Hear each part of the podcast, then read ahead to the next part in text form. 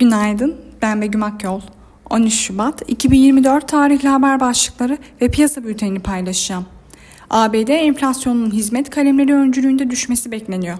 City'ye göre FED faiz indirim döngüsü 1990'ların sonundaki gibi kısa ömürlü olabilir. Bitcoin, ETF'leri giriş spekülasyonuyla 50 bin dolar civarında işlem görüyor. Biden 6 haftalık ateşkes için baskısını artırdı.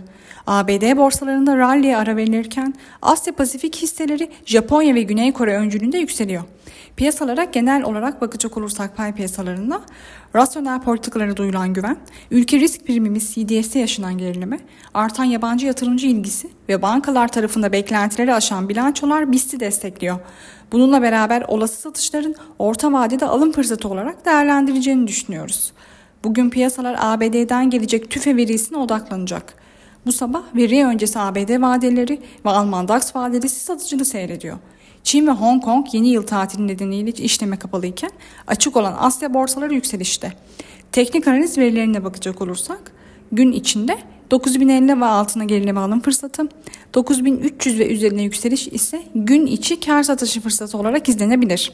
Viyop tarafında ise gün için long pozisyonlar için 9700, short pozisyonlar için ise 10150 zarar kes seviyesi olarak takip edilebilir. Borsa İstanbul'un ve endeks kontratının güne sınırlı pozitif eğilimle başlamasını bekliyoruz. Kazançlı günler dileriz.